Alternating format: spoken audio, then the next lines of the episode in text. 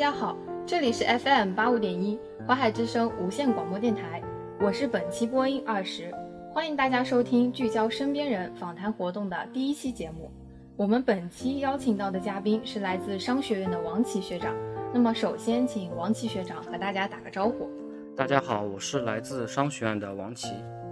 嗯，学长好，因为我也是商学院的嘛。然后本次考研不是那个成绩出来之后呢，我们班主任就有在班级群里面和我们分享，就是您的这样的一个考研经历。那么首先我就想聊一些欢快的话题嘛。嗯，学长，您考完研之后，就是最近一段时间有在忙什么吗？最近就是忙忙答辩、论文这些，平常主要是打打游戏为主。哦，果然是考完研了，就是还是比较轻松的，是吧？是的，是的。嗯，那我们今天邀请您来，也是想说，呃，就您的这个考研的一个经历，给大家分享一下。特别是很多的学弟学妹们呢，他们也有这个考研的想法，但是可能就是收集到的信息也没有那么全，然后也不知道就是从何下手。那么今天就是想和学长就是细细的来探求一下我们这个考研的一个呃现状，或者是说您的建议。那首先我们可以看到编导给的稿子上面写到，就是二零二零年呢被称为史上考研最难的年份。那学长也就是去年考的研嘛。然后我看到这里说到考研数学呢，去年是认为比较难，特别是第一道题就觉得很难，送分题就有很多人不会。那学长考过了，您觉得这个第一道题感受怎么样呢？我觉得今年数学是挺难的，但是他出的每道题都是非常的正规，因为那个出题老师他都是把每个知识点都化作每道题。但是我我觉得这个说送分题。其实感觉应该是这种题是考察那个基础比较比较扎实的人才能得到这种分数。嗯，一般基础稍微好一点，应该第一题都能得到分。如果那个人他第一题没做对的话，说明他的基础肯定不是非常扎实。嗯，那说明还是需要一个非常就是呃详细的准备，你才能够说把每一道题都能够拿到分，对吧？是。那第二个我们也可以看到，今年报名的这个考研的人数啊有三百。就是二零二零年啊，他报名的考研人数有三百四十一万。那与去年相比呢，就是二零二零年的这个考生人数再增加了五十一万。报考人数呢，它首次突破了三百万大关，首次创下历史新高。就是我不知道这个一个大的数据在我们学校报考这个研究生的，就是你们考场当中有没有体现啊？就是当时您在考试的时候，就周围的人多吗？就是那个一个考场的人，周围的人挺多的，反正。道路什么都很拥挤，感觉非常热闹。那当时你是在我们学校考的，还是有到别的地方考？呃，我当时是分配到了去海州的一个中学那边考试，它是会根据你考的学校学院，然后分配到不同的地方。就是在就是，比如是有的人会去，有的人会去海州中学那边，另有另外的人就会去别的一个地方。嗯，哦。那还有一个就是我们这个报考的难度方面嘛，因为像我知道的这个考研分为学硕和专硕，学长您当时考的是专硕是吧？对，那就您可不可以给大家分享一下这个学硕和专硕它大致有什么区别吗？呃，学硕的话一般以后是往，呃，以后是往学术型的发展，就比如你想待在学校里面当，呃。待在学校里面研究那些学术性的问题，好像专硕的话就是专业性的硕士，意思就是以后的话两三年过后你毕业就可以去工作上，呃有有所建树，主要是为了以后的就业而而那个产生的这一个硕士，所以叫所以叫专硕。哦，那这个两个硕士它就是在从这个硕士的它的这个性质上来说有没有什么区分呢？就是应该还是一样的吧？这两个以后都能考博，如果你想考博的话，都能考。哇，那我就蛮期待学长这个以后的发展了啊！啊，那我们再看到下面啊，就是这个报考趋势方面，因为有很多的学生他考研的时候可能会有一个名校梦啊，或者是说这个就是在考研学校选择的时候，就是这个方面，学长你有什么建议吗？就是我们怎样去选择一个适合自己的这个院校呢？我觉得。呃，我们应该把我们想考的院校列出来，然后根据他们历年的分数线，然后再酌情选择，然后再根据自己的实力选择自己应该报考的院校，但是不能好高骛远，选择目标过分高。对，因为毕竟大家还是说，呃，以提升学历为主要的一个目标，对吧？对嗯。那还有就是，我们知道这个考研是分为初试和复试。那当时学长，您当时就是这个初试是考了哪些学科呢？初试考了政治、英语、数学，还有还有专业课。那你这个当中，你有没有觉得就是哪一个难度是比较大的？呃，我认为数学难度比较大，因为数学里面分为三三个小门。嗯，大致可以给我们介绍一下吗？嗯，数学我考的是数学三，然后它就有高数、线性代数，还有概率论，所以要如果你要学好学好数学，就得把这三门都比较扎实的学好。哦，那这个其实跟我们本科就是期间大一、大二、大三啊，大一、大二吧，应该是我们学的那些数学是差不多类型的，是吧？对对对，如果你不是跨考的话，你平常学的数学到考试都会用到。那除了数学啊，这个英语，因为我个人英语就是感觉上了大学之后变得慢慢的没有像以前好了。就是对于英语这方面，就是您学习的时候有没有一些建议啊，给到大家？我觉得英语这个学科它是日积月累的一个学科，就是你不可能在短时间内突破非常高的分数。如果你就是之前英语基础比较好，嗯，考研复习的时候你就会轻松很多。但是，但这并不意味着如果你英语基础不好就是不能考研。你也可以通过每天背背单词，然后做做做做英语真题，也能提高一很大一段分数。主要还是看你努力。对，就是还是要靠平时的日积月累，然后这样子你的英语这个才会有一个扎实的功底，最后才能说在考研当中把英语考好，对吧？嗯，好的。那就是除了这个初试、复试，因为据我们了解，前去年是因为疫情。好像很多都是线上。那今年啊，就是你们你这一年考研的时候，当时这个呃面试，呃就是复试这个面试啊，还有复试也包括笔试是吧？对。嗯，那你们这个是在线上考的还是在线下考的呀？呃，我这个院校它是线上考的，但嗯，我觉得线上考它又有好处也有坏处，但是我觉得对大部分来说好处应该是更大一点。嗯，就是举个例子呢？呃，就比如它。如果疫情前的话，他那个复试他是线下复试，就是去去你所报考院校，然后然后再考三个小时的笔试部分，专业课笔试部分，然后不仅有这个笔试，而且还有那种考官在你面前的面试。但是如果是线上复试的话，你就可能会省去这个笔试这一环节，三小时这个比较比较累人的这种笔试环节少了，而且。而且你面对考官是在是对着电脑屏幕，这样的话你就不会那那么那么过分紧张，不是那种真人面对面，这样的话你可能会发挥的更好一点。对，那确实，但是可能我们之后这个考研的几届都会采取线下了，估计就是，如果疫情疫情还没结束的话，应该可能线上概率会大一点吧，是吧？嗯，具体还是看各各个学校吧，因为有的学校它那个疫情。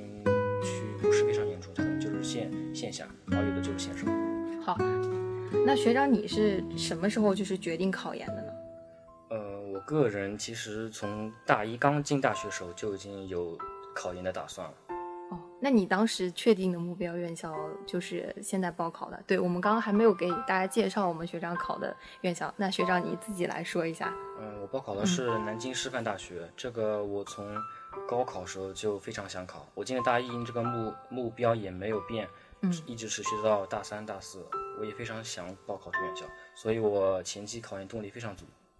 对，所以我感觉就是抱着一颗就是早有准备的心，然后去坚持的走下去，才能够说取得像您这么这个比较优秀的成果哈。那您在这个决定考研之后，有没有做一些什么前期的准备呢？呃，我我决定报考考研之后，其实我也是对考研一头雾水。我看了非常多的经验贴，就比如去知乎、新浪看了很多比较有、比较有、比较对人、比较对大家有有帮助的经验贴，然后还咨询了非常多的学长学姐们，然后就有关那个课程，然后书籍都。呃，都有所了解，这样的话也方便我自己去网上买那些课程书的时候更方便一点。嗯，那所以就是你没有报班，是自己学的？对的，我没报班。那你就是对于这两种方式，你有没有自己的看法？呃，我觉得报班适合那种自律比较差的，但是我认为一般如果要考研的话，因为考研基本都是一个人孤军奋战嘛，嗯。我觉得各自己学应该会更好一点，因为报班它有，嗯，它并非适合任何人，就是比如他把五四海人都拉到一个集拉拉到一个集训地方，然后这样会让你平常不想学的时候会让你去学，然后你平常想学的时候又会让你去干别的事情，非常的、非常机械化。嗯如果是自己学的话，就是会非常灵活。嗯，就是相当于如果你自己学的话，可以更好的适应自己的节奏，对然后去看自己哪些掌握了，哪些没有掌握，而不是说，嗯，跟着报班学的话，一一就是一度的去赶他的那个进度，然后而忽略了自己真实就所收获的、所吸收的东西。是的，是的。嗯，好，那我们就是刚刚也聊了这个专硕和学硕的区别了嘛。那学长，你这个考这个南京师范大学这专硕，你准备了多长时间呢？呃，我是从去年二月中旬开始准备，然后到十二月中旬考试，应该是满打满算有十个月时间。嗯，那也我感觉还是算是，也不能说很长，就是中规中矩的长度了。嗯，嗯应该是这样。嗯，那确实，就这么长的时间，我觉得能够坚持下来，也是学长的这个毅力非常好了。那么就是我刚刚有问到你这个关于高数啊、英语啊，那这个两个专业课，呃，就这两个课程，你是怎么样去复习的呢？呃，我是上午一般上午时间学数学，下午时间学英语。呃，是因为是因为考试的时候是上午上午考数学，然后下午考英语，这样的话，我为了训呃为了训练这个训练这个就适应考试的那样的一个思维是吧？对适应考试哦的思维，我会这样安排时间。那我知道这个高数就是分为呃概率论啊，然后还有现代，还有一个是就是高数基基础那一方面，是不是？那这个你有没有推荐的老师啊？呃，我高我个人高数基础推荐汤家凤老师，然后强化推荐吴忠祥老师，然后现代跟着李永乐老师就行了。然后概率论，如果你基础比较薄弱的话，你可以跟吕炳森老师；如果你基础非常扎实，你可以跟王世安老师。那这个三个课程，就是这三部分，你觉得哪一部分是需要花费时间比较多的？呃，高那个数学部分，它高数占比是最大的，当然是高数比较高数花的时间更多一点，而且高数它不像概率论跟现代，现代概率论它的题型比较比较比较那个固定一点，就比如现代概率论估计每个都每门都会固定在三十到三十多个题型，像高数的话，它那个他学习的东西非常内容非常多，嗯呃，你不花时间，你不去不不去钻研，你是你是应该是不能把高数学好的，所以高数花的时间应该是最多的。那看来就是高数在我们考研当中还是非常重要的一个部分。对的，嗯，那英语这一方面，因为我们很多人不知道这个考研英语啊，它具体是考哪些题型呢？就是这个学长能不能给我们介绍一下？考研英语它不像四六级有听力，这对那些听力比较薄弱的人是其实是一个福音。嗯就我就我而言，他这个听力就没有我我觉得就是做英语的时候就非常非常得心应手。然后他英语题型它嗯、有完形填空、阅读理解，然后还有还有两三个选选选词的那种新题型，然后就是两篇作文，一篇小作文和一篇大作文，就应该就这些题型。嗯，那有没有比较难的题型？呃，我个人觉得应该是阅读理解是英语里面英语所有题型里面应该是算最难的了吧？因为阅读理解它，呃，它它不像其他题型，它训练可以得分，而有的人他可能做了很多，他英语如果非常薄的话，阅读理解还是不能得到比较满的分数。就是阅读理解，它可能更多的考的是，就是你怎么样去理解这个考官他出题的一个思维方式，是吧？就是如果你掌握了这种方式，可能会说做起题来，呃，不是像盲目的你去背单词，然后机械化的翻译那样好。对对嗯那还有一个就是我们这个英语最重要的词汇方面了，因为像我们平时也要背单词嘛，我就想问一下学长，您在这个考研的时候，这个英语单词是怎么样去背的呢？是用单词书呢，还是用手机的 APP 背呢？我单词书还有手机 APP 都用到了。嗯我平常就比如吃早饭的时候，会拿手机边边边看几单词，然后再再吃再吃早饭，顺便吃早饭。然后你平常可能去路上那种去上课的时候，那种路上可能会拿几单词，然后记在心记在心中，然后再背背，或者我一般会拿几个便利贴，然后记那种单词书上的单词，每天会拿拿几个便利贴纸，然后再练练。啊，然后我睡前也可能会等宿舍熄了灯之后，拿手机开着那个护眼模式，然后看那种单词软件背背单词。嗯，那除了这，我刚我们刚刚说的这个高数和英语，我知道考研还会考政治。那政治的话，就是您比较建议什么时候开始复习呢？呃，政治前期不用过不用过早，因为政治它主要是背的东西。嗯，我记呃，我听说那时候我周围有个同学，他政治就是准备的过早，他嗯，因为其他门它不是非常的嗯不是非常的繁重，他就开始先学政治，他甚至把政治书都抄了一遍，可是还是没有得到非常满意的成绩。嗯，就是政治方面，所以政治的话，它是那种临时，然后把那些内容都背下来，也能得到非常高的分数的，就是为了考试。得高分嘛，所以我个人建议应该是暑暑假或者暑假过后，也开始已经就不算就不是非常早，也不是非常晚，应该是政治好了。嗯嗯，那除了我们刚刚说到的这个高数啊、英语、政治专业课这方面，因为好像每个学校它考的专业课是不是不太一样？还对的，它每个学校专业课都是自己自命题的，嗯，都是所以我们就是要去寻找这些相关的信息，一般是通过哪些途径呢？就是学长，您给我们介绍一下。呃，你可以联系你自己学校那种考你这个学校这个专业的，也可以去网上，然后那些论坛去找那些学长学姐，然后私信他们，然后问他们那些呃专业课复习的经验，或者你可以直接去淘宝那些电商那些辅导机构问买那些专业课真题资料或者复习资料，这些都是可以的。嗯。嗯，我听学长说了，就是能够感受到学长他去对于他对于这个考研应该是准备了很长时间，也付出了很多的心血，才能够达到他最终的这样的一个结果哈。那就是我也挺想问一下，就是学长您在这个考研当中有没有遇到什么困难？就是也有可能是身体上的，或者是心理上的呢？嗯，困难困难困难肯定是有的，而且而且还不少。嗯，我举个例子，就可能我在自习室的时候。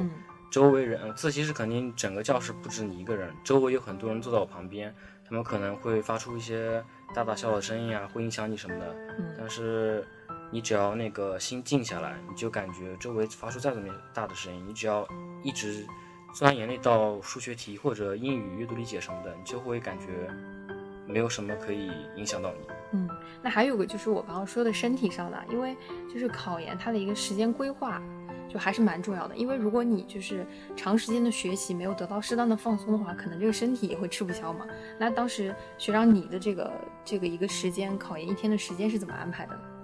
呃，我会早上估计七点半前会起床，然后再去自习室，嗯，然后呃学到十一点半左右会去吃个饭，然后吃完饭我会一般都会睡个午觉，然后在下午才有充分的。充分的精神，然后学习英语和专业课，然后，呃，等到晚傍晚吃晚饭的时候，我吃晚饭不会立刻学，因为那时候，如果你你吃完饭立刻学习的话，会会让你产生比较困的感觉，我会稍微散个可能十分钟的步，然后再上楼上上自习室学习，嗯，然后等到那个十点钟左右闭馆的时候回回宿舍。可能在那个洗漱完之后，会再背背几个单词睡觉，因为我我比较喜欢睡前记记几个单词，我感觉到了早上会脑子会更加清醒一点。这样。嗯，听到学长这样的安排，我觉得还是比较健康合理的，因为我有看到一些同学，他们可能就是那种属于熬夜党，就是每天晚上学很多，然后白天睡觉，其实这样的一个作息是不太规律的，长期以来可能就是你会坚持不下来。你考研就是你心理上可能还没有放弃，但你的身体就会发出警告了。因为我身边也有一些学长学姐，可能到后期就是身体会跟不上，所以我们也建议大家就是在之后考研，嗯的过程当中呢，一定要就是寻找到自己一个合适的健康的生理作息。然后呢，因为考研嘛，那几天就是不管是微博上啊，还是说学校里面，就都很有那个氛围。但是我也会经常看到有些帖子，就是大家可能考研前几天会有这种弃考。那我就想问一下学长，您在考研的前几天，就是当时的一个心态、心情是什么样的呢？呃，考研前几天其实还是蛮激动的，因为想着考完之后，嗯，会玩的场景。但是我还是立刻静下心来了。嗯。呃，而且我去自习室的时候，发现确实人少了很多，应该是有些人去弃考了，应该是有些人真的是去弃考了。嗯，因为我记得当时考研那段时间，我也在自习室学习嘛，然后可能有一个就是有一个学姐，就同在我们那个自习室里的，应该是考研的一个学姐，她当时就是好像是有点崩溃，我是有听到她和她父母打电话有在哭泣的声音，然后我当时就是觉得。虽然我还没有到要考研的时候啊，但是那个时候我就已经深切的感受到这个考研的压力是蛮大的。那我还想再问一下，就是学长您在这个考研期间有没有让你印象最深的事情？就是嗯，带给了你什么样的感受呢？我在考研期间认那个对我印象最深的应该是，呃，我在自习的时候身边学习的都是。成群结队的，就是跟就是情侣成群结结队的，就是可能考研当中就是比较孤单，是吧？有有这种感觉？不是孤单，就是比较可能比较羡慕吧，因为他们可能双方互相互相鼓励啊，就是你可能是孤孤军奋战的那种感觉。对对，但是我感觉自己学的也挺好的，根本不会影响什么。对。这个你最后的结果已经展现给大家了，说明你还是很优秀的。那我还想问一下，就是学长，您在在这个考研结束后干的第一件事情是什么呢？干的第一件事应该是回酒店，然后收拾东西，嗯，然后忙着打车回学校。就是心情是如何的呢？很平静吗？呃，其实还沉浸在，呃，有些对有些不该丢的分比较惋惜的那种。还是想着，其实大大部分的那种心情还是放在了考题上面，嗯，还还没能释怀。哦，就是当时考完自己有去复盘一下，哪些可能是自己就是会失去的分数，是吧？这个也有去复盘，心中复盘了一下。哦，那确实，就像让我想起了我们当时高考的时候，我一直以为高考完就大家都会很兴奋的，就是把书一撒。那种感觉，但是真正当我高考结束之后，我就发现大家都很平静，就是收拾收拾书，然后就回家了。所以考研其实跟高考也是差不多的，对吧？嗯，好，那就是在这期间，你有没有就是一些想法，想要就是对你的父母啊，或者是说对你陪，因为可能会有一些研友一起嘛，有没有什么想对他们说的话呢？我想对一个我比较关系比较好的一个一起考的舍友说，嗯嗯嗯。谢谢他，最后几天陪我一起背书。虽然你没有考上，但是你一直是我最好的朋友。然后以后，以后我也会经常去找你玩。嗯，其实我感觉就是在这样的一个比较呃艰难的一个时刻，就是有人会一直陪着你，然后陪你度过那段时光，确实会让人就是印象深刻，也会使我们之间的关系就是更加亲密，对吧？对，嗯。那我们刚刚聊了这么多关于考研的这个情况，还有学长您的建议，你有没有最后想和我们接下来要考研的学弟学妹们，就是分享的自己的一个语录啊，或者是说在考研当中一直陪伴着你的一句话呢？呃，我想对那些学弟学妹们说，呃，虽然可能你们这一年或者后面几年试卷难度可能会更加大一点，但是你要你们一定要始终记住。一句话就是，如果是难的话，那是大家一起难；如果是简单的话，那就是大家一起简单。所以不要因为试卷难度而感觉到崩溃，你只要把握好自己，然后需要自己的，你们一定会取得比较满意的成绩。好，那最后其实我也想和大家分享一段，就是我一直都很喜欢的一段话，是我们这个 B 站的罗翔老师他曾经讲过的，他说。我们登上并非我们所选择的舞台，演出并非我们所选择的剧本。很多时候，我们经常会羡慕别人的剧本，但是其实没有谁的剧本值得羡慕。你只能把自己的剧本演好。如果在你的一生中真正的遇到这些挫折，那对不起，这就是你的剧本。但是你有两种选择，一种选择是弃演，而另一种选择是把既定的剧本给演好。所以，希望大家都能够演好自己的剧本。本期的节目到这里就结束了，感谢您的收听，我是播音二十，我是王琦。